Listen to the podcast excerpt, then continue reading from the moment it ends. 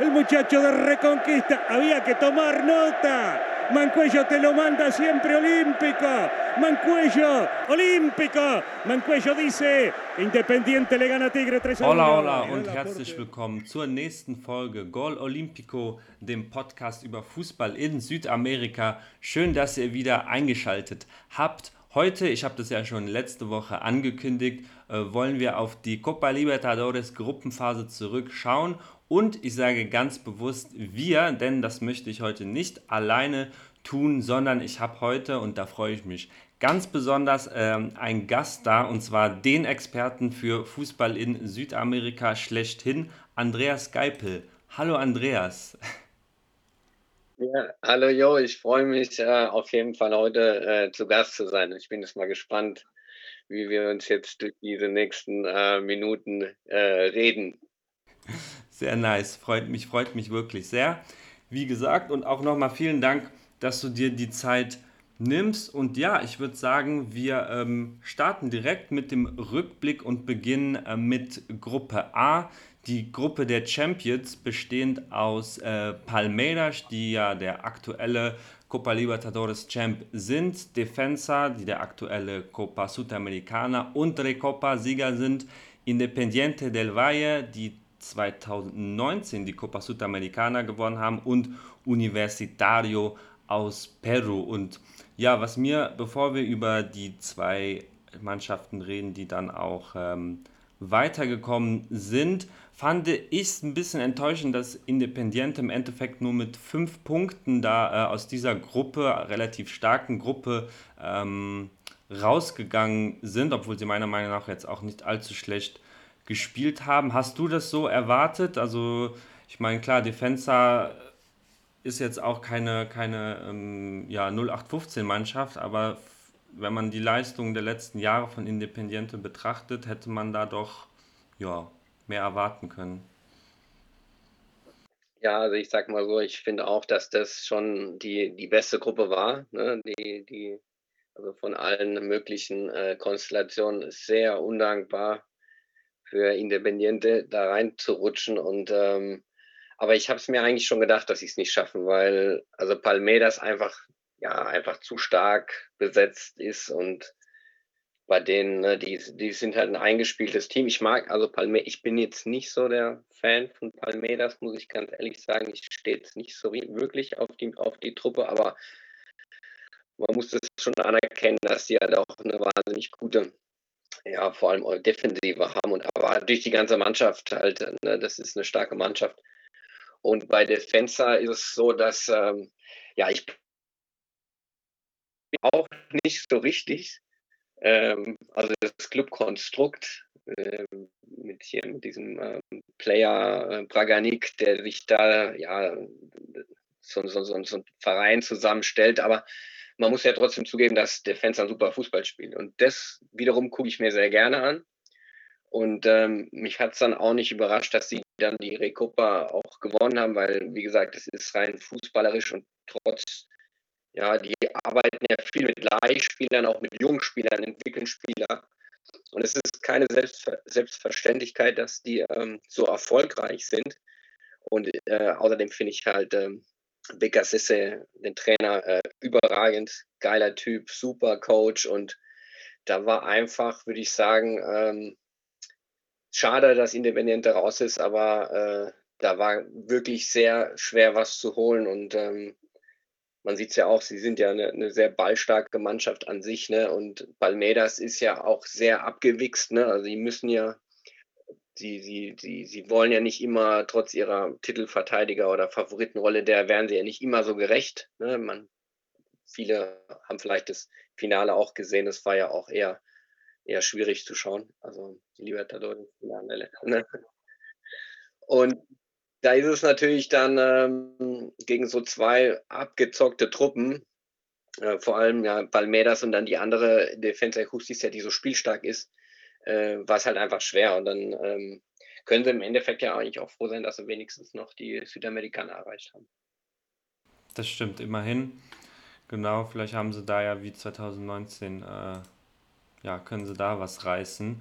Ähm, kurz nochmal zu Defensa, weil ich habe mir da eine kleine schöne Statistik zu äh, Brian Romero rausgesucht.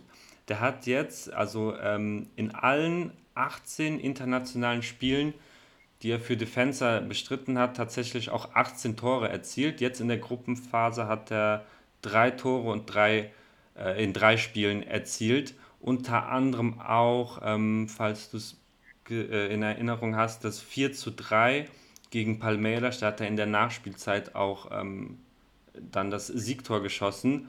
Kannst du vielleicht ein paar Sätze zu ihm auch ja. noch äh, sagen, weil er ist eigentlich ein sehr cooler Kicker meiner Meinung nach, so der vielleicht ja ein bisschen unterm Radar sogar noch fliegt für viele. Mhm. Also ja, er ist, ähm, ist ja ein Stürmer, der ein bisschen später äh, vielleicht in seiner Karriere äh, gezündet hat, als man das gerne hätte. Ansonsten, wenn solche Stürmer halt früher zünden, dann gehen die halt auch nach Europa. Bei ihm ist es dann halt so, dass irgendwann mal ein gewisses Alter dazukommt und ähm, ja, ist, ist, ist ein typischer, sag ich jetzt mal, Latino-Stürmer, ne? äh, Argentinien, ähm, der halt in der Box halt ja ein Killer ist, ne? aber der auch eine gewisse Spielstärke mitbringt. Ähm, aber ich bin also ich finde ihn wirklich auch richtig stark, ne, so als Goalgetter, aber ich habe eigentlich eher eine Schwäche für, für Walter Bu, muss ich sagen. Für den Kleinen, ne, der Bruder von Gustavo. Weil ähm, ich immer finde, dass, ja, weil Brian Romero ist halt der Abschlussspieler und Walter Bu ist, der spielt halt um ihn herum, der, der läuft, der läuft extrem viel, der presst unheimlich gut, der ist ein, der schießt Tore, der bereitet viele vor. Und ähm, ja, ich mag halt irgendwie diesen Stürmertypen lieber. Diesen Teamplayer will ich ihn jetzt mal nennen. Und äh, wir haben immer, ich mag natürlich auch Goalgetter, ne? Und Brian Romero ist definitiv einer und, und das kann auch echt gut. Aber äh, wenn ich mir einen raussuchen dürfte für, äh, für meine Lieblingsmannschaft, äh, dann wäre es ähm, von den beiden äh, Walter Buch. Nice. Ja, gegen Palmeiras, ich glaube, da hat er auch zwei, zwei Dinger gemacht so ein Volley nach der Ecke irgendwie. Auf jeden Fall auch ein nicer Kicker. Ähm, Defensa spielt im Achtelfinale dann gegen Flamengo. Äh, ich sag mal, ja. dann ist Schluss. Ja, ist äh, das Beste, also finde ich das beste Spiel der, des Achtelfinales. Und äh, äh, ich, also weiß ich nicht, ob du es mitbekommen hast. Das war jetzt, glaube ich, gestern, vorgestern äh, ist das, glaube ich, offiziell geworden, dass ja ähm, Enzo Fernandes zurückgeht zu River. Der war ja ausgeliehen und der ja auch trotz seines jungen Alters absoluter Schlüsselspieler ist bei, bei Defensa. Und, äh, und eigentlich natürlich, ne, wenn du jetzt mal schaust, wer bei Flamengo alles spielt. Ne, und ähm, einfach auch die Größe, ne? Das ist ja eigentlich, ne, das ist der beliebteste Club äh, Südamerikas gegen, ich weiß nicht, Florencio Varela, äh, wo ja Defensa Justicia beheimatet ist, ne, da weiß ich nicht, ne, da, Die Gegensätze halt, ne? Denkt ja gar nicht. Ne? Das ist ja quasi damit gegen Goliath, wenn du es irgendwie so willst, wenn du die Clubs jetzt mal vergleichst. Aber wir haben ja da schon mal getippt äh, in Twitter. Ich bleibe dabei. Äh, der Fenster kommt weiter. okay, wir, wir werden dann sehen. Ähm, ist ja noch, wann sind denn die Spiele? Im, im Juli, sehe ich. Na gut. Da kann natürlich noch einiges passieren. Wer weiß. Ansonsten zum Abschluss für die Gruppe, was denkst du passiert mit äh, Palmeiras? Zum Beispiel, du hast gesagt, du feierst jetzt nicht so sehr, aber sie sind mhm. zum Beispiel die Mannschaft, die jetzt in der Gruppenphase muss ich ganz kurz nochmal schauen, die meisten ähm, Tore aller Mannschaften geschossen haben. Ich meine, es waren 20. Ich finde es gerade nicht, ist auch egal. Ähm, von daher ist es eigentlich. Stimmt, 20 Tore. Bitte? Ja. Es waren 20 Tore, ja. Ja. Und äh, ja. gerade mit, mit äh, Ronny, ich bin ein Riesenfan von ihm, also dann eigentlich ein, irgendwie ein verrückter Spieler so. Glaubst du, die äh, Titelverteidigung ist drin? Ja, also drin ist sie definitiv. Ich hoffe nur nicht, dass es passiert. So. Also, ich will ja, wie jeder weiß, der so ein bisschen da äh, im äh, südamerikanischen Fußball äh, unterwegs ist, äh, ich will natürlich, dass eine bestenfalls eine argentinische Mannschaft gewinnt und, Natürlich. ähm, und eine brasilianische. Aber ich mag zum Beispiel auch sehr gerne Gustavo Gomez mhm. äh, in der Abwehr. Also, der hat ja auch in Argentinien gespielt äh, einige Jahre und war da auch echt überragend. Oder der Vinja finde ich auch super. Ja, ja. Aber ähm, nee, ich bin kein Freund von der, von der Mannschaft und Mhm. ja, ähm, aber ist natürlich schon, wenn das jetzt, wenn du jetzt nur die Gruppenphase äh, betrachtest, dann, äh, dann müssten sie eigentlich Favorit sein. Mhm. Ne? Also wer so, so souverän durch die Gruppe äh, rasiert wie die. Ja. Ähm, aber ich bleibe dabei. Ich bin mi- mich überzeugt, der Ansatz von Palmeiras nicht. Mhm. Mhm. Hat, hat einen Erfolg bisher damit, äh, von daher ähm, alles gut. Ich mag es nur nicht. Okay, wäre das auch geklärt. Ähm, Übrigens, 12 Millionen Fans. Ich habe ich hab mir zu dem, zu den Fans, das ist vielleicht immer eine ganz schöne äh, Randnotiz, Mhm. Palmeiras hatte 12 Millionen Fans. Und ist einer der größten Clubs damit in Südamerika. Ja, krass. Ja, den Support haben sie dann also sicher. Alles klar. Ähm, weiter machen wir mit Gruppe B, ähm, die eigentlich insgesamt, wenn man jetzt rückblickend die Gruppenphase betrachtet, eigentlich die spannendste Gruppe war, weil am letzten Spieltag konnten da alle Teams noch äh, in die K.O.-Phase einziehen, beziehungsweise alle Teams noch ausscheiden. Und zwar haben da gespielt äh, Internacional aus Porto Alegre, Olimpia aus Asunción, äh, Táchira aus Venezuela, die wurden dann Dritter und letzter wurde Always Ready aus Bolivien. Und ich, ich hatte auch äh, hier im Podcast so ein klein, äh, kleines Preview dazu gemacht und ja, ich fand es an sich von der Gruppe, ja, natürlich tolle Mannschaften, aber nicht ganz so spektakulär. Aber ich lese einfach mal äh, die Ergebnisse dieser, dieser Gruppe vor, also Konzentration. ähm, äh, Inter hat 2 zu 0 in ähm, Bolivien bei Always Ready verloren. Olympia hat 3-2 in Venezuela bei Táchira verloren. Dann hat Inter 4 zu 0 gegen Táchira gewonnen. Dann hat Inter 6 zu 1 gegen Olympia gewonnen. Dann verliert Inter bei Táchira mit 2 zu 1. Dann gewinnt Táchira gegen Always Ready mit, äh, die wir ja, wir erinnern uns, die gegen Inter wiederum gewonnen haben. Die gewinnt 7 zu 2 und am letzten Spieltag spielt dann Olympia äh, ja, quasi das erste überzeugende Spiel der Gruppenphase und gewinnt dann 6 zu 2 gegen Táchira. Pff, ja, also Alles drin. Es ist wirklich, eigentlich ist das, äh, also ich fand es herrlich, wirklich, weil irgendwie das, das macht halt die Copa Libertadores ja irgendwie aus, so dass man, äh, ja, da wo man es vielleicht dann nicht erwartet, äh, auf, auf äh, solche Ergebnisse trifft. Ähm, ja, was sind deine Gedanken dazu? Also ich fand's crazy. Ja. Ich habe jetzt das gar nicht so ähm, präsent, wo äh, auf welchen Höhen die jetzt liegen, ne? Die, Mhm. äh, die Tachida und, ähm, und Always Ready. Äh, keine Ahnung, aber das, ähm, das, also ich kann mich auch an Länderspiele schon erinnern, als Argentinien mit Messi äh, in Bolivien mal 6-0 oder 6-1 untergegangen ist, ne? Mhm. Äh, in der Regel ist es schon so, dass Venezuela, auch wenn die, in, die gerade in der Jugendarbeit stärker geworden sind und wenn man sich jetzt, was ist nicht, Jan, Angel Herrera oder äh, Jefferson Soteldo anschaut oder so, dass da, oder Savarino, dass da gute Jungs jetzt tatsächlich nachgekommen sind.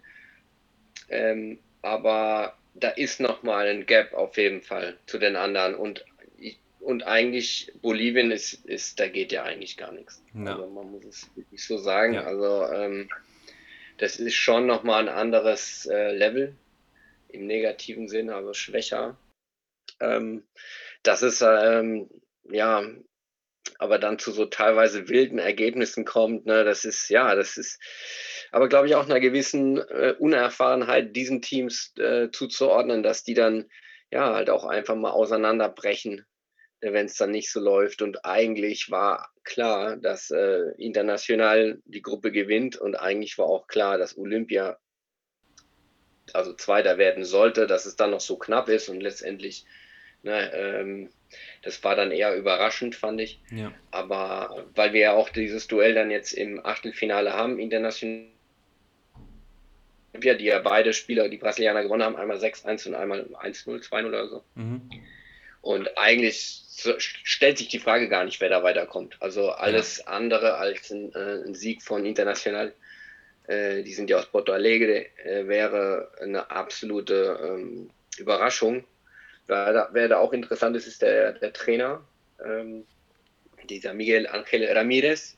ist ja so ein junger Spanier, 36 Jahre ist der und er kam, weiß nicht, ob dir das was sagt, von der Aspire Academy. Nee, das ähm, nichts die arbeiten auch zum Beispiel mit Independiente del Valle zusammen. Also mhm, Aspire mhm. sind, glaube ich, ich weiß gar nicht, Saudi-Arabien oder irgendwie sowas. Ich weiß es Ach, jetzt auch gerade okay. gar nicht. Und wiederum, ähm, er war dann auch bei Independiente del Valle als Jugendcoach und er wurde ja in 2019 äh, Copa Südamericana-Sieger mit Independiente del Valle. Mhm, mhm. Und ist halt jetzt bei, bei Porto Alegre und haben ja eigentlich alles auch eine gute Mannschaft die sie da auf dem Platz haben, irgendwie da hier die Thiago äh, Gallardo und Judy Alberto als, als Jüngerer dann und ähm, vielleicht hier mein äh, Archie-Football-Kollege äh, Victor würde, was ich jetzt sagen, ja, Victor Cuesta in, der, in der Verteidigung, der bei Independiente gespielt hat, ähm, der ja auch mal in der Nationalmannschaft war, auch wenn er da jetzt äh, nichts gerissen hat, eine Handvoll Spiele. Aber ähm, das ist jetzt auch keine Laufkundschaft, ne? die Mannschaft. Und hat ja auch die Libertadores in den letzten äh, 2006 und 2010 gewonnen. Also es sind, äh, muss man einfach auch auf dem Zettel haben, auch wenn sie jetzt nicht zu dem absoluten Favoritenkreis gehören. Ja, auf jeden Fall. Sie haben auch im, ähm, im April, glaube ich, haben sie äh, Tyson von Schachter haben sie verpflichtet mhm. und der durfte dann ab dem dritten Spiel, glaube ich, auch ran und hat halt direkt, äh, das, ich glaube, gegen äh, Olympia das äh, 6 zu 1, ich glaube, das war sein erstes Spiel, wenn ich mich richtig erinnere. Und da hat er halt wirklich, äh, ja, der hat die auseinandergenommen. Anders kann man es nicht sagen. Er hat dann, sieht, das sieht man halt wirklich, dass ähm, das Niveau die, oder den, den Unterschied des, äh, des Niveaus. Deswegen äh, gehe ich, da, geh ich da voll mit, dass ähm, Inter da auch ins, ins Viertelfinale einziehen wird und Olympia. Die haben auch, auch in der Liga hatten sie, sie viele Probleme. Am Ende ähm, konnten sie da wenigstens noch ja, Zweiter werden, glaube ich. Aber äh, hatten noch einen Trainerwechsel, wirken insgesamt meiner Meinung nach zu, ja, zu instabil, zu unkonstant, als dass sie da jetzt äh, auf einmal so einen so Step bis, äh, bis Juli machen, dass sie da inter gefährlich werden können. Ja. Ja, das glaube ich auch. Bin ja. ich bei dir. Ja. Okay. Gut. Weiter mit äh, Gruppe C. Da, das war ja auch eine, eine sehr, sehr starke Gruppe mit äh, Barcelona aus Ecuador, Boca, äh, dem FC Santos und äh, The Strongest aus Bolivien. Ja, reden wir doch mal gerne über den vielleicht besten Spieler dieser Gruppenphase, Damian Diaz also ich habe, glaube ich, zwei oder drei Spiele von ihm äh, live gesehen aus dieser Gruppenphase. Das war wirklich, äh, boah, der hat richtig, richtig Spaß gemacht und richtig, richtig Bock gehabt mit 35. Das war dann auch so ein, fast eines der letzten Spiele, kommt irgendwie eine Flanke und er macht dann am 16er so einen geilen Seitenfallzieher, so aus dem Nichts irgendwie. Äh, ja, der ist ja eigentlich äh, ähm, Argentinier ist in Rosario geboren, habe ich gesehen, aber ist jetzt äh, seit, ja, ist jetzt für, für die ecuadorianische Nationalmannschaft äh, nominiert worden tatsächlich und wird, wird da auch äh, spielen. Ich weiß gar nicht. Ob, ach, habe ja. ich gar nicht ich weiß, gar nicht mitbekommen. Ich weiß gar nicht, ob er jetzt gestern haben die ja gegen Brasilien gespielt. Ich habe jetzt gar nicht, schaue ich mal parallel gerade nach, ob er da gespielt hat. Äh, aber ja, er spielt ja schon relativ lange ähm, bei Barcelona. Von daher, vielleicht ging das dann irgendwie mit der Einbürgerung. Ich weiß nicht. Aber ja, was sagst du zu dem Spieler? Ja, also ich finde, es gibt ja solche Damian Diaz, Jungs, also ich finde ihn auch stark. Der war auch da früher äh, als noch etwas jüngerer Spieler auch immer einer, äh, dem man gern zugeschaut hat, als er noch in Argentinien gespielt hat. Aber äh, ich finde wirklich, also ob das jetzt Südamerika ist, Nordamerika ist, du hast ja solche argentinische Szene hast du ja in allen Ligen. So, und, und ich glaube immer noch, dass das auch eine Position ist, die ähm, ja, wo, wo die Argentinier einfach unglaublich viel Qualität haben. Und wenn dann, was ja bei solchen, ja, bei den Latinos oder generell im Fußball, aber vielleicht bei den Latinos noch mal so ein bisschen wichtiger ist, wenn sich, wenn der, der ist halt der, der, der Chef, der Starspieler. Der, sein Trainer ist Argentinier, ne? Fabian Bustos ist, ist, ist Argentinier. Und äh, der lange auch schon in Ecuador arbeitet, also seit über zehn Jahren. Und äh, ja, er ist halt da beim Rekordmeister so und ist halt ja deren Go-To-Guy, wenn du so willst. Und äh, ja, Barcelona ist immer ähm, schwierig äh, für die Mannschaften zu spielen. Äh, sowieso, ich mag auch äh, die, den Fußball in, in Ecuador. Ähm, ist, ist technisch durchaus stark, ne? also die ganze, die, die ganze Truppe. Und da bin ich auch echt gespannt. Also das, das ist für mich auch so ein bisschen, ähm, also ich hätte jetzt eigentlich gedacht, dass sie äh, rausfliegen aus der Gruppe oder mhm. dass sie die äh, ja. Südamerikaner nur schaffen, also Dritter ja. werden. Santos eigentlich, also glaube ich, jetzt nicht zu rechnen, aber war vielleicht auch der, der ne, ersten Spieltag gleich zu Hause gegen Barcelona zu verlieren. Ne?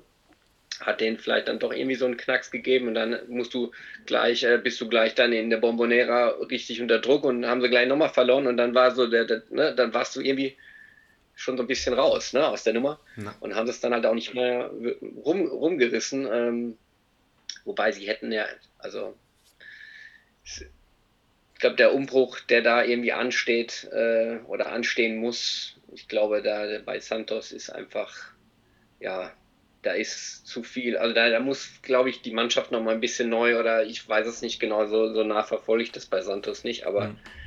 man muss schon sagen, wenn man dann jetzt nur auf die nackten Zahlen guckt und man sieht, dass die punktgleich mit The Strongest wiederum nichts gegen den Fußball in Bolivien, aber ähm, das kann ja nicht sein.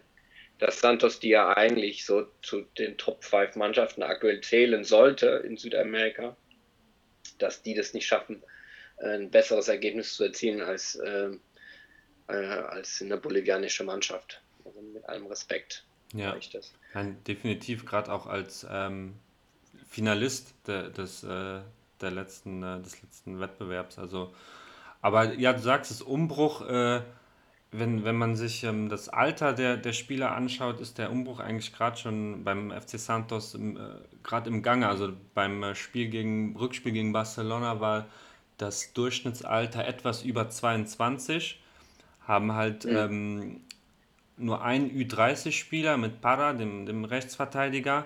Marinho war halt ähm, die ganze Zeit verletzt. Ich glaube, der hat die ersten beiden Spiele oder Max, ja, ich glaube, die ersten beiden Spiele hat er nur mitgemacht, dann war er verletzt, jetzt ist er wieder fit. Aber ansonsten sind das blutjunge junge Kicker mit, mit ähm, Angelo, der ist 16, der hat gegen San Lorenzo in der, in der Quali, vielleicht hast du das auch mitbekommen, da hat er sein, sein erstes Tor schon geschossen. Der ist schon, äh, der hat schon richtig drauf. Also gegen, im Spiel gegen, äh, gegen Boca, was sie dann gewonnen hatten, das Heimspiel, da hat er gegen Fa äh, Frank Fabra, den hat er teilweise wirklich äh, ja, sehr alt aussehen lassen. Also da, da kommt schon einiges nach, aber trotzdem ist es, äh, ja, das, da fehlt noch so der, der Leader, der Anführer. Ich meine, Marinho ist, der wurde letztes Jahr äh, Südamerikas Fußballer des Jahres, ist schon ein richtig krasser Kicker, aber ist, für mich ist der jetzt keine, kein klassischer Anführer, ja, wie man das, äh, nee. wie man das kennt, so ein Leader-Typ. Ne? Das, das ist halt das, was, was ganz klar noch fehlt. Aber ich, ich finde es ähm, ein mega, mega spannendes Projekt gerade. Auch mit dem Trainer äh, Dinis habe ich mal ein bisschen über ihn gelesen, dass er eigentlich auch so ein, so ein Förderer der, von, von jungen Spielern, dass, dass er dafür bekannt ist. Und ja, also jetzt gerade äh, hat es dann nicht, nicht gereicht. Aber vielleicht ja, in, in den nächsten Jahren können sie, können sie dann wiederkommen. Ja, ich meine auch mit, weil das ist ja bei den brasilianischen Mannschaften oft so, ne, dass die halt einen riesigen Pool haben von äh, Top-Talenten. Ne, aber bei, also wenn ich, also wenn ich da von Umbruch rede, ich meine dann, oder ich beziehe mich dann eher auf so eine Mannschaftsstruktur, die dann mhm. da ist. Und ähm, klar, dann hast du einen neuen Trainer und so. Und das ist halt noch nicht, also ähm, die sind halt nicht so griffig, wie sie es waren. Also ich fand, ich habe ja auch vor dem Finale gesagt, Santos gewinnt. So, mhm. das war für mich ganz klar. Ne, ähm, ich, also wieder gehe ich, ich weiß gar nicht, was ich gegen Palmeiras zu haben. Äh. Aber, ja, die aber für mich war es klar, dass Santos das Spiel gewinnt und wir haben es halt nicht gewonnen. Und äh, ja, ich weiß nicht, aber gut, äh, ich bin ja dann trotzdem, ich sehe das dann durch meine argentinische Brille und dann sage ich einfach, ey, Santos ist raus aus der Libertadores, ist ja auch erstmal nicht verkehrt. Einer macht das Fehler. nice, okay. Aber ja, deswegen, vielleicht haben sie ja in der, in der äh, Südamerikaner, haben sie, vielleicht haben sie da ja jetzt, äh, können sie da irgendwas reißen mit den ganzen ja. jungen Spielern, äh, können sie da Erfahrungen sammeln und wenn Marinho auch fit ist. Ja. Genau, aber noch ganz kurz zu, zu Boca, weil es gerade so tagesaktuell ist. Carlos Tevez. Was ja. passiert? Oh mein Gott. Ich habe es auch gestern bei dir, du warst der Erste, wo du es auf Twitter gepostet hast. Da habe ich gedacht, das kann nicht wahr sein. Also, Mann, das ist traurig irgendwie. Ja, gerade. Ne? Ja. Ich kann mich auch erinnern, dass ich, mein erstes Spiel in Argentinien, als ich das gesehen habe, das war 2004.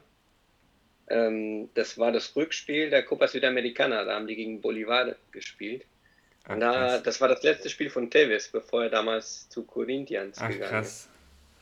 Und da, ich weiß noch, da kam mir so, da stand, also ich stand dann so oben und äh, eigentlich vor mir, also ich, ich, weiß nicht, das war so die letzte Reihe, weil wir, irgendwie, es hat so lange gedauert, es war überfüllt und, und vor mir stand einer, aber der stand auf der gleichen Stufe wie ich.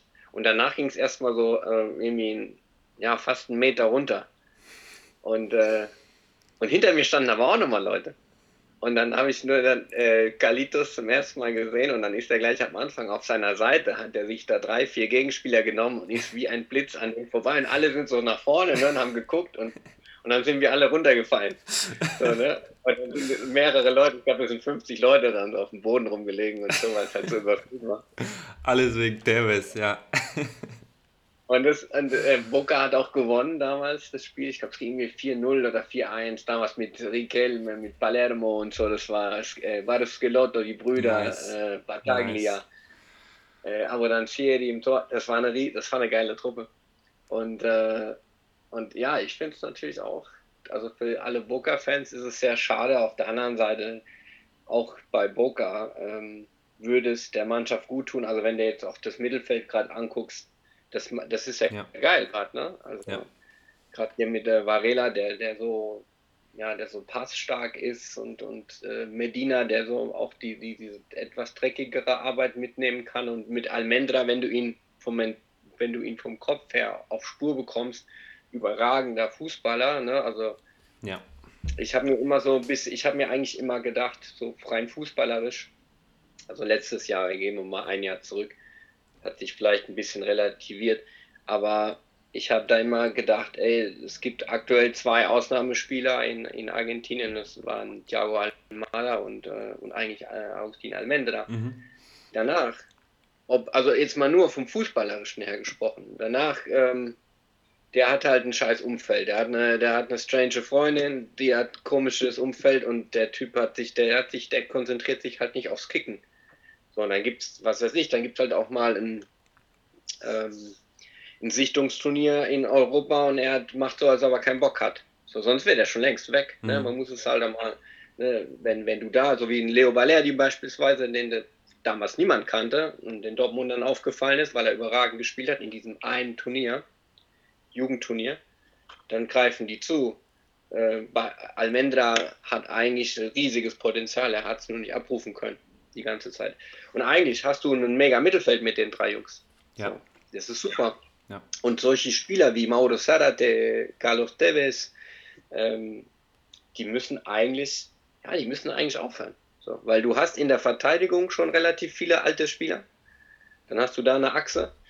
Und vorne ich meine, ob das jetzt Pavone ist ja aktuell noch da und, und, und, und Sebastian Villa und, und Cardona, das sind ja keine Talente. Das sind ja auch alles Spieler, die jetzt so in, in Prime langsam ihrer, ihres fußballerischen Schaffen sind und äh, dann noch daneben diese Routiniers, diese Sarates und diese Teves zu haben, ist für mich zu viel. Du mhm. brauchst da einfach, die brauchen halt einen Goalgetter, den haben sie nicht. Den haben sie aber schon länger nicht mehr. Und, äh, und das müssen sie gelöst bekommen. So, Mannschaften, die keinen Goalgetter haben, gewinnen keine Titel. Und das ist bei, und deswegen ist für mich Poker auch kein Favorit. Ganz einfach.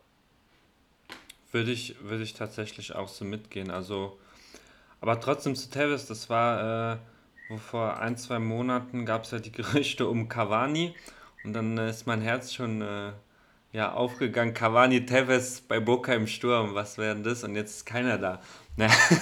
aber gut, es war natürlich auch sehr viel, sehr viel Wunschdenken. Aber ja, also ich sehe ich seh das genauso wie du. Das Mittelfeld ist wirklich äh, sehr, sehr aufregend bei Boca.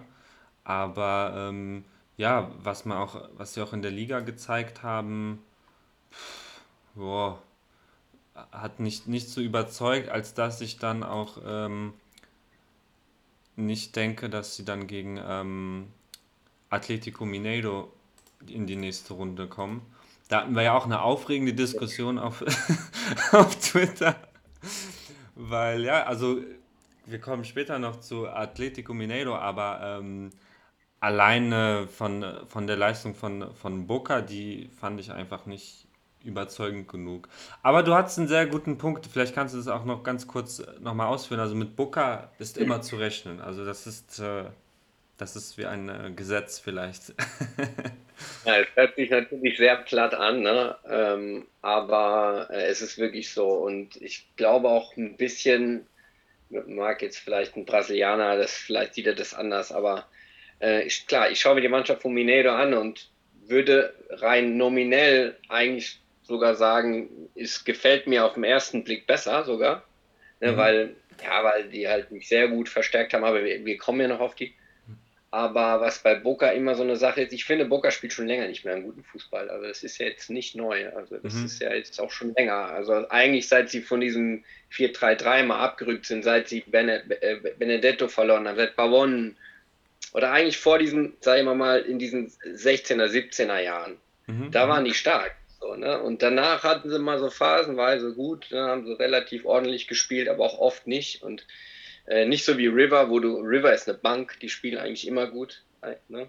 Ja. Und haben halt mehr Fluktuation. Trotzdem, wenn du schaust, Booker kommt eigentlich immer weiter. So, das, und das ist so ein bisschen dieser Auftritt von, und diese Mentalität und ähm, ja, Kampfeswille von argentinischen Mannschaften, wo die einfach den Brasilianern überlegen sind. Mhm.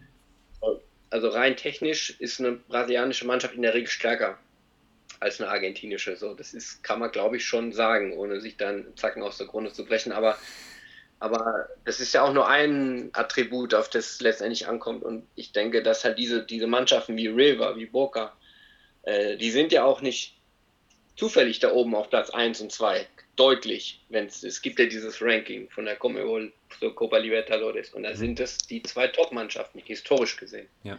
So und das erarbeitest du dir und eigentlich, ähm, ich weiß nicht, ob du mal in der Bombonera warst. Äh, es ist natürlich äh, in Corona-Zeit nochmal eine andere Nummer, aber das ist so eng und es ist so laut und wenn dann mal eine Mannschaft aus dem Ausland auch ich meine, die brasilianischen Mannschaften, die sind auch einiges gewöhnt, aber die Bombonera, die zermürbt ein. So, ne?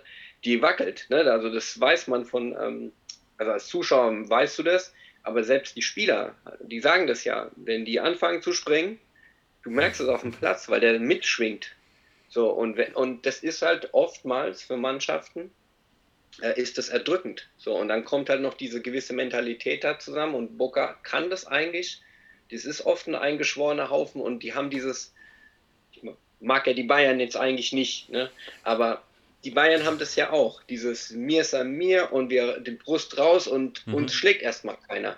Und dieses Selbstverständnis, ne, das hat Boca schon immer ausgezeichnet, zumindest mhm. in, den, in den letzten Jahren. So. Und deswegen glaube ich, dass sie sich da durchsetzen.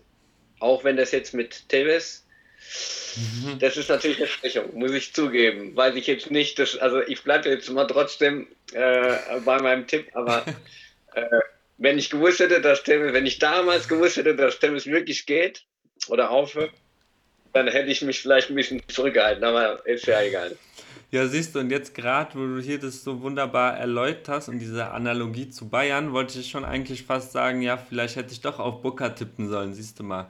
jetzt ist es in diese andere Richtung gegangen. Aber ja, wir werden sehen. Also ich meine, äh, es kann ja noch, kann ja noch einiges passieren auf jeden Fall. Also man, ich habe auch so, so in den Medien liest man eigentlich auch relativ viele Transfergerüchte, gerade bei Boca. Ich weiß nicht, man kann ja bestimmt das äh, zum Achtelfinale kannst du dir ja bestimmt nachmelden, die äh, Neuverpflichtung, denke ich mir. Von daher, wer weiß, wenn, wenn die da noch irgendwo zuschlagen, sieht, sieht die Qualität dann vielleicht auch äh, auf dem Papier wieder besser aus bei Boca. Rosini von, von, von Lanús soll ja kommen, und das mhm. ist ja, aber das ist nicht, das ist ja keiner, also den finde mhm. ich, das ist ein Backup. Also das ist, okay, äh, ja. weil bei Boca die Neun zu sein, bei Boca, da musst du da musst du ein Killer sein. Hm. Und das ist er, äh, das ist ein guter Stürmer, äh, sicherlich. Aber ähm, weiß ich nicht, ob das, ob das ausreicht, ja. ehrlich gesagt. Und Capaldo haben sie auch abgegeben jetzt. Ähm, ja. Der ja auch ein Allrounder ist, ne? Und dann hast du immer noch die Probleme, also bei Faveda zum Beispiel, das ist ja ein toller Kicker. Ne? Der sagt, also wirklich, das ist ein hm. ganz toller Fußballer. Aber der würde in Europa der würde nie als Linksverteidiger spielen können. Dem würden die jeden Samstag auseinandernehmen. Und ja, weil er, der ist, wie, also er ist halt sehr stark in der Offensive, aber der ist nach hinten halt einfach sehr anfällig. Und ja. seit seinem Kreuzband ist, ist er auch, muss man mal auch ehrlich sagen, auch nie wieder der Alte geworden. Auch wenn er vielleicht mal ein Spiel hat von zehn, wo er dann gut spielt oder sehr gut spielt. Und ich finde einfach, wenn deine Außenverteidiger, wenn das Frank Fabra und, und, und Buffarini sind, dann das ist nicht gut genug. Damit, also das, das wenn du dann, ne, also die Innenverteidigung, die ist ja gut besetzt. Izquierdo, Lopez, Zambrano. Hm. Haben, äh, weiß gar nicht, ob sie Gaston Avila zurückgeliehen haben. Gerade, äh, weiß ich gerade gar nicht mehr, aber. Der ist doch ähm, bei, bei Minnesota, ist er doch jetzt. Ah ja? Ja. Oder? Ja, Trainer. Eigentlich Oder? hättest du den also ich meine den. Ähm, kann auch sein, dass ich gerade verwechsel. Jimmy, der kleine Bruder, der von aus Rosario, meine ich. Den ach so, ach so. Aston. Nee, nee, dann habe ich es verwechselt. Sorry. Ja, ich überlege gerade, ob sie ihn nicht zurückgeliehen haben an, an Rosario. Ah, aber gut, der hat ja auch keine Rolle gespielt. Hm. Und das ist ja auch ein Problem bei Boca, dass die das, ähm, wobei im Mittelfeld haben sie ja gezeigt, dass sie es können mit äh, Varela, Medina ähm, und auch, oder auch Capaldo und so. Hm. Aber irgendwie ich weiß nicht, mir ist es nicht ausgewogen. Ich finde, die haben einfach drei große Probleme. Das sind die Außenverteidiger links wie rechts und, und der Goalgetter. Und das ist einfach zu viel. Da muss schon ganz viel Glück hm. dazu kommen, dass du da irgendwie schaffst, äh, ins Halbfinale oder Finale. Halbfinale können sie ja schaffen. Aber wie gesagt, es kann ja auch sein, dass, sie, dass es jetzt schon gegen Minedo im Achtelfinale Schluss ja. ist. Ja. Ja, wo du es äh, gerade erwähnst, weil Julio Buffarini ist eigentlich mein äh, absoluter Lieblingsspieler, so ganz allgemein, weil ich den sehr oft äh, bei San Lorenzo im Stadion gesehen hatte. Da ist es aber, du hast recht, also der ist halt, äh, was ist der auch, schon 32 und äh, für das Top-Top-Niveau in Südamerika äh, reicht es dann auch nicht mehr, ne? Also es ist, ja. muss, man, muss man so realistisch sehen. ist ein Südamerikaner-Spieler, ne? Hm. Eigentlich schon Libertadores ist eigentlich nicht seine Bühne. Ja. Also ich mag ihn auch echt, das ist, auch ein, ist ja auch ein cooler Charakter, so, ja. als Typ. Ähm, aber äh, ja, die Zeit ist rum. Ja. Also, muss auch, er muss als Backup super, mhm. so, aber Grad 11, das, das Reicht kannst nicht machen. Ja. Ja. Okay, genug vom Boca, weiter mit Gruppe D, denn da haben wir ähm, Fluminense und direkt Riva und die zwei äh, kolumbianischen Vereine Junior und Santa Fe. Und ja, eigentlich zu, zu der Gruppe hat man ja mehr äh, Side Stories, als es wirklich äh, ums eigentliche Spiel geht. Also zum einen erstmal die ähm, auch die Proteste in Kolumbien, wo dann ähm, River bei Junio in Barranquilla gespielt hat, wo es dann, äh, äh, wo dann Tränengas äh, von der Polizei wegen, wegen Proteste außerhalb des Stadions dann ins Stadion eingedrungen ist und dann die Partie unterbrochen wurde, aber sie haben es halt dann durchgezogen, pipapo. Und natürlich die, äh, die Story um die ähm, ja, zahlreichen äh, Covid-Fälle bei, bei River, wo dann am Ende nur elf Spieler zur Verfügung standen und, und Enzo Perez im Tor war und dann auch noch 2 zu 1 gewann gegen Santa Fe. Also, puh, das ist schon, äh, schon heavy stuff, sag ich mal. Ja, auf jeden Fall. Das war eigentlich auch, ja, sowieso, das ist ja auch grenzwertig, ne? Diese, ja. Wettbewerb da jetzt durchdrücken zu müssen, ob das jetzt in Europa ist oder in Südamerika ist.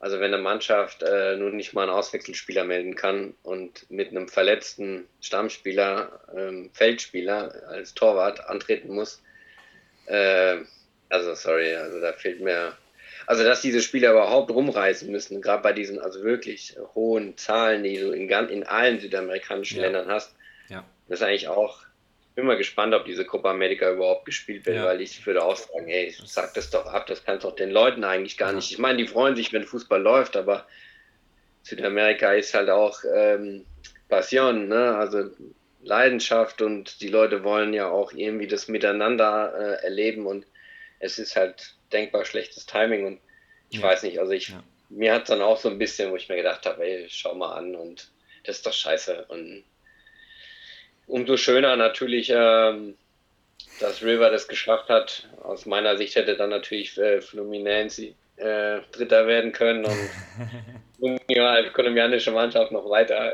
äh, kommt. Ähm, aber ja, ich habe mich dann für River oder ich bin ja jetzt auch nicht, äh, also ich bin ja großer Fan von Marcelo Gachardo mhm, und mhm. und auch so, das macht halt immer Spaß, River zu verfolgen. Ne? Und von daher, Voll, ja ich, kann, ich hätte es mir auch nicht vorstellen können, wenn die jetzt nicht dabei gewesen wären. So, das das, das wäre ja. für mich, hätte sich falsch angefühlt. Also so eine K.O.-Runde ohne River ist, ist, ist, nee. nicht, da fehlt was. Definitiv, ne? definitiv. Äh, Im Achtelfinale haben sie dann die Argentinos Juniors. Wie sieht's aus? Wer gewinnt? Das, ähm, Argentinos ähm, will ich mal bevor, weil ja die äh, Zuhörer ja kein Bild haben, aber wie ich entdeckt habe, hinter deinem Kopf, oh. äh, jo, ist ein tatsächlich. Stimmt, aber das ist tatsächlich auch äh, Zufall, weil ich mir hatte mir so eine Überraschungsbox äh, Box bestellt. Ich hatte das mal auch auf Twitter ähm, ähm, gepostet und dann kam es einfach mit. Aber ich finde es wunderschön, weil es halt so diesen ja, die Zuschauer sehen es jetzt nicht, ich erzähle es dir jetzt, aber das, diesen äh, alten Stil ja irgendwie voll, voll hat. Sehr, sehr schön. Ja, ja, ja. auf jeden Fall. Nach Fußballromantik aus, auf jeden Fall. Ja, genau. genau, aber äh, ja, also Achtelfinale ist River auch der klare, klare Favorit, oder? Also.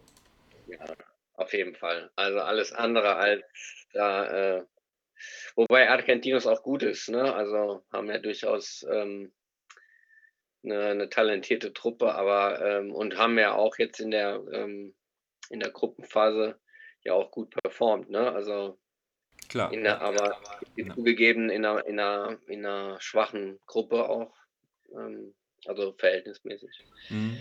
Und ähm, ist halt auch so, weil die kolumbianischen Mannschaften halt, äh, vielleicht weiß ich nicht, äh, inwiefern da die Unruhen dann, dann doch irgendwie äh, auf die Performance ja. eine Rolle gespielt haben. Wahrscheinlich, wenn du War wie sie abgeschnitten haben. Mhm. Genau, und, und weil jetzt Argentinos auch nicht zwangsläufig äh, Tabellenführer oder Gruppenerster werden muss in der Gruppe, ne? Drei Gegentore dazu, ne? Also die, die stehen gut. Aber ähm, ja, ich denke, damit soll es dann auch gut sein. Ne? Also jo. ziehst du gegen River dann den kürzeren und dann ist es auch absolut in Ordnung. Also Voll. eigentlich, ich rechne eigentlich mit zwei Siegen von äh, River. Mhm, mhm. Und äh, kurz noch zu Fluminense, da hast du den ähm, Gaiki, hast du den ein bisschen mitbekommen? Der mhm. wechselt jetzt auch zu Manchester City, beziehungsweise im nächsten äh, Sommer, Im Januar, ne? Oder im 2000, Sommer? 2022 im, im äh, Juli Mhm. ge geht er dann hin.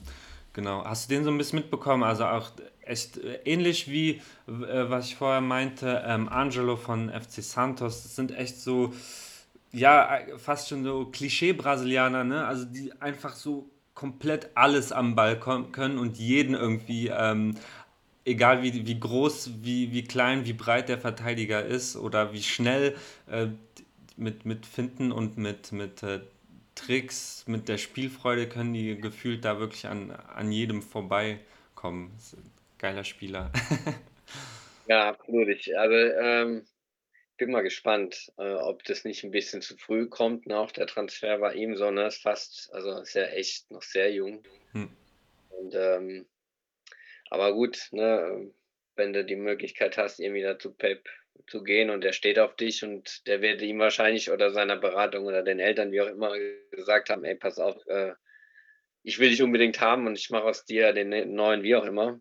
Ja, Aber äh, ja, die haben auch, wie, wie oft in die brasilianischen Mannschaften halt viele gute junge Spieler. Ne? Und da kommt jetzt halt auf die Mischung drauf ankommen, aber sie haben es ja jetzt auch nicht.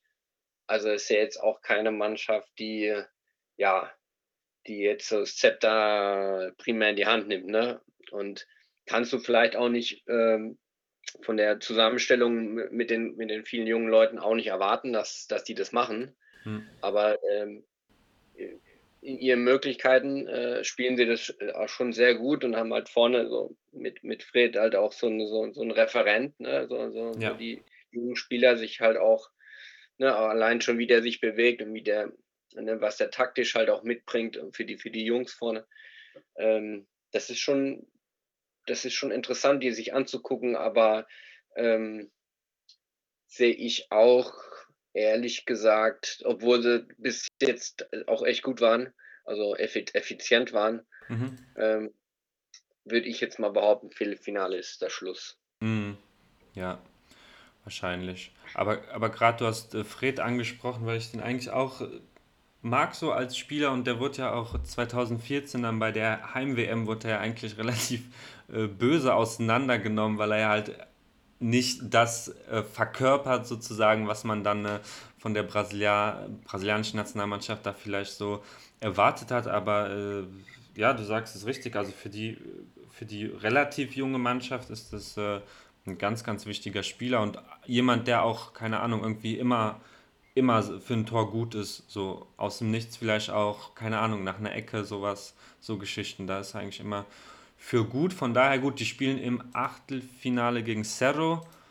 Ja, das, das werden sie schon äh, schaffen, aber dann, ja, wird's, wird's eng wahrscheinlich. Ja, das ist das halt wieder auch ne, mit, mit, mit Fred und äh, was ich vorhin schon mal an, angerissen hatte. Ähm, wenn du eine Mannschaft hast, die an sich funktioniert und du hast halt einen, der dir halt eine gewisse Anzahl an Toren macht und gerade wenn auch die Mannschaft jung ist und du, du hast dann einen, der dann auch, weißt du, der dann das 1-0 schießt, Mhm. nicht irgendwie das 4-0 oder so, ne, dann, dann kann halt schnell wa- was funktionieren. Jetzt zum Beispiel beim, ähm, gehen wir mal ein, ein Level runter bei Cerro Porteño, da hast du Ma Mauro Boselli beispielsweise, der ja Mhm. auch immer so ein bisschen Ups und Downs hatte, aber äh, ich hatte den damals auch noch, als ich in Argentinien gelebt habe, da habe ich ihn auch ein paar Mal live im Stadion gesehen. Mhm. Das ist äh, in der Box ist der ja auch stark, ne? Also wenn der hast einen Boselli und dann wenn da Flanken kommen oder sowas, ne? Oder wenn du ihn gut anspielst, so Terode-mäßig so ein bisschen, Mhm. dann kann der, ähm, dann ist das ja auch gut, ne? Und die haben ja auch nochmal hier mit äh, Ro- Robert Morales, einen, jungen Spieler, ähm, Azamendia, äh, Santiago, der Außenverteidiger, komisch, dass der immer noch dort ist. Ne? Ja. Ist ja eigentlich schon seit Ja. Jahren jetzt gehandelt ne? in, in, in den Transferfenstern. Und ähm, ja, und Claudio. Aquino, für, für, für einen Argentinier auch äh, bekannter, bekannter Spieler. Villa Santi ist, ist Kapitän, der ist ja auch Nationalspieler. Also noch habe ich das äh, gar nicht abgeschrieben. Das äh, Cerro Porteño ähm, ähm, ist eine Mannschaft, die sollte man auf keinen Fall unterschätzen. Ne? Das, Mhm. das auf keinen Fall. Ähm, die aber trotzdem halt auch in ihrer schwachen Gruppe, die sie da hatten, halt auch bis jetzt also nicht, nicht so gut ausgesehen haben. Ja. Und von daher denke ich, ja, Fluminense wird sich da wahrscheinlich durchsetzen. Äh, aber egal wer von den beiden das Achtelfinale gewinnt, ich würde dann danach mal orakeln, danach ist vorbei. Mhm, mhm. Viertelfinale ist für beide Schluss. Also je nachdem, wer, wer das Duell, wahrscheinlich Fluminense. Aber ja. Ja, soweit der erste Teil des Rückblicks auf die Copa Libertadores mit Andreas Geipel. Ich hoffe, es hat euch bisher gefallen. Teil 2 mit den Gruppen E bis H gibt es dann nächste Woche natürlich dann auch wieder mit Andreas Geipel. An dieser Stelle nochmal ein Riesendank an Andreas, der sich wirklich viel Zeit für diese Folge bzw. Folgen genommen hat. Checkt auf jeden Fall seine Doku Los Cerveceros de Quilmes unter anderem auf The Zone, aber auch frei im Internet verfügbar ist diese Doku, genauso wie sein aktuelles Projekt, die Kurzdoku Knappenschmiede mit mehreren Folgen, mit tollen Einblicken in das Schalker Vereinsleben und checkt auch den Twitter-Account von Andreas Geipel, den ich im Twitter-Post zu dieser Folge dann auch verlinken werde. Soweit Gol Olimpico für diese Woche. Nächste Woche, wie gesagt, dann Teil 2 des Libertadores Rückblicks und bald dann auch zur Begleitung der Copa America unbedingt den Podcast von Cavanis Friseur abonnieren. Stay tuned. In diesem Sinne, bis nächste Woche. Mein Name ist Johannes Gieber. Ihr findet mich auf Twitter unter JoBeides. Und das war's vom einzigen deutschsprachigen Podcast über Fußball in Südamerika. Gol Olímpico. Adios, muchachos.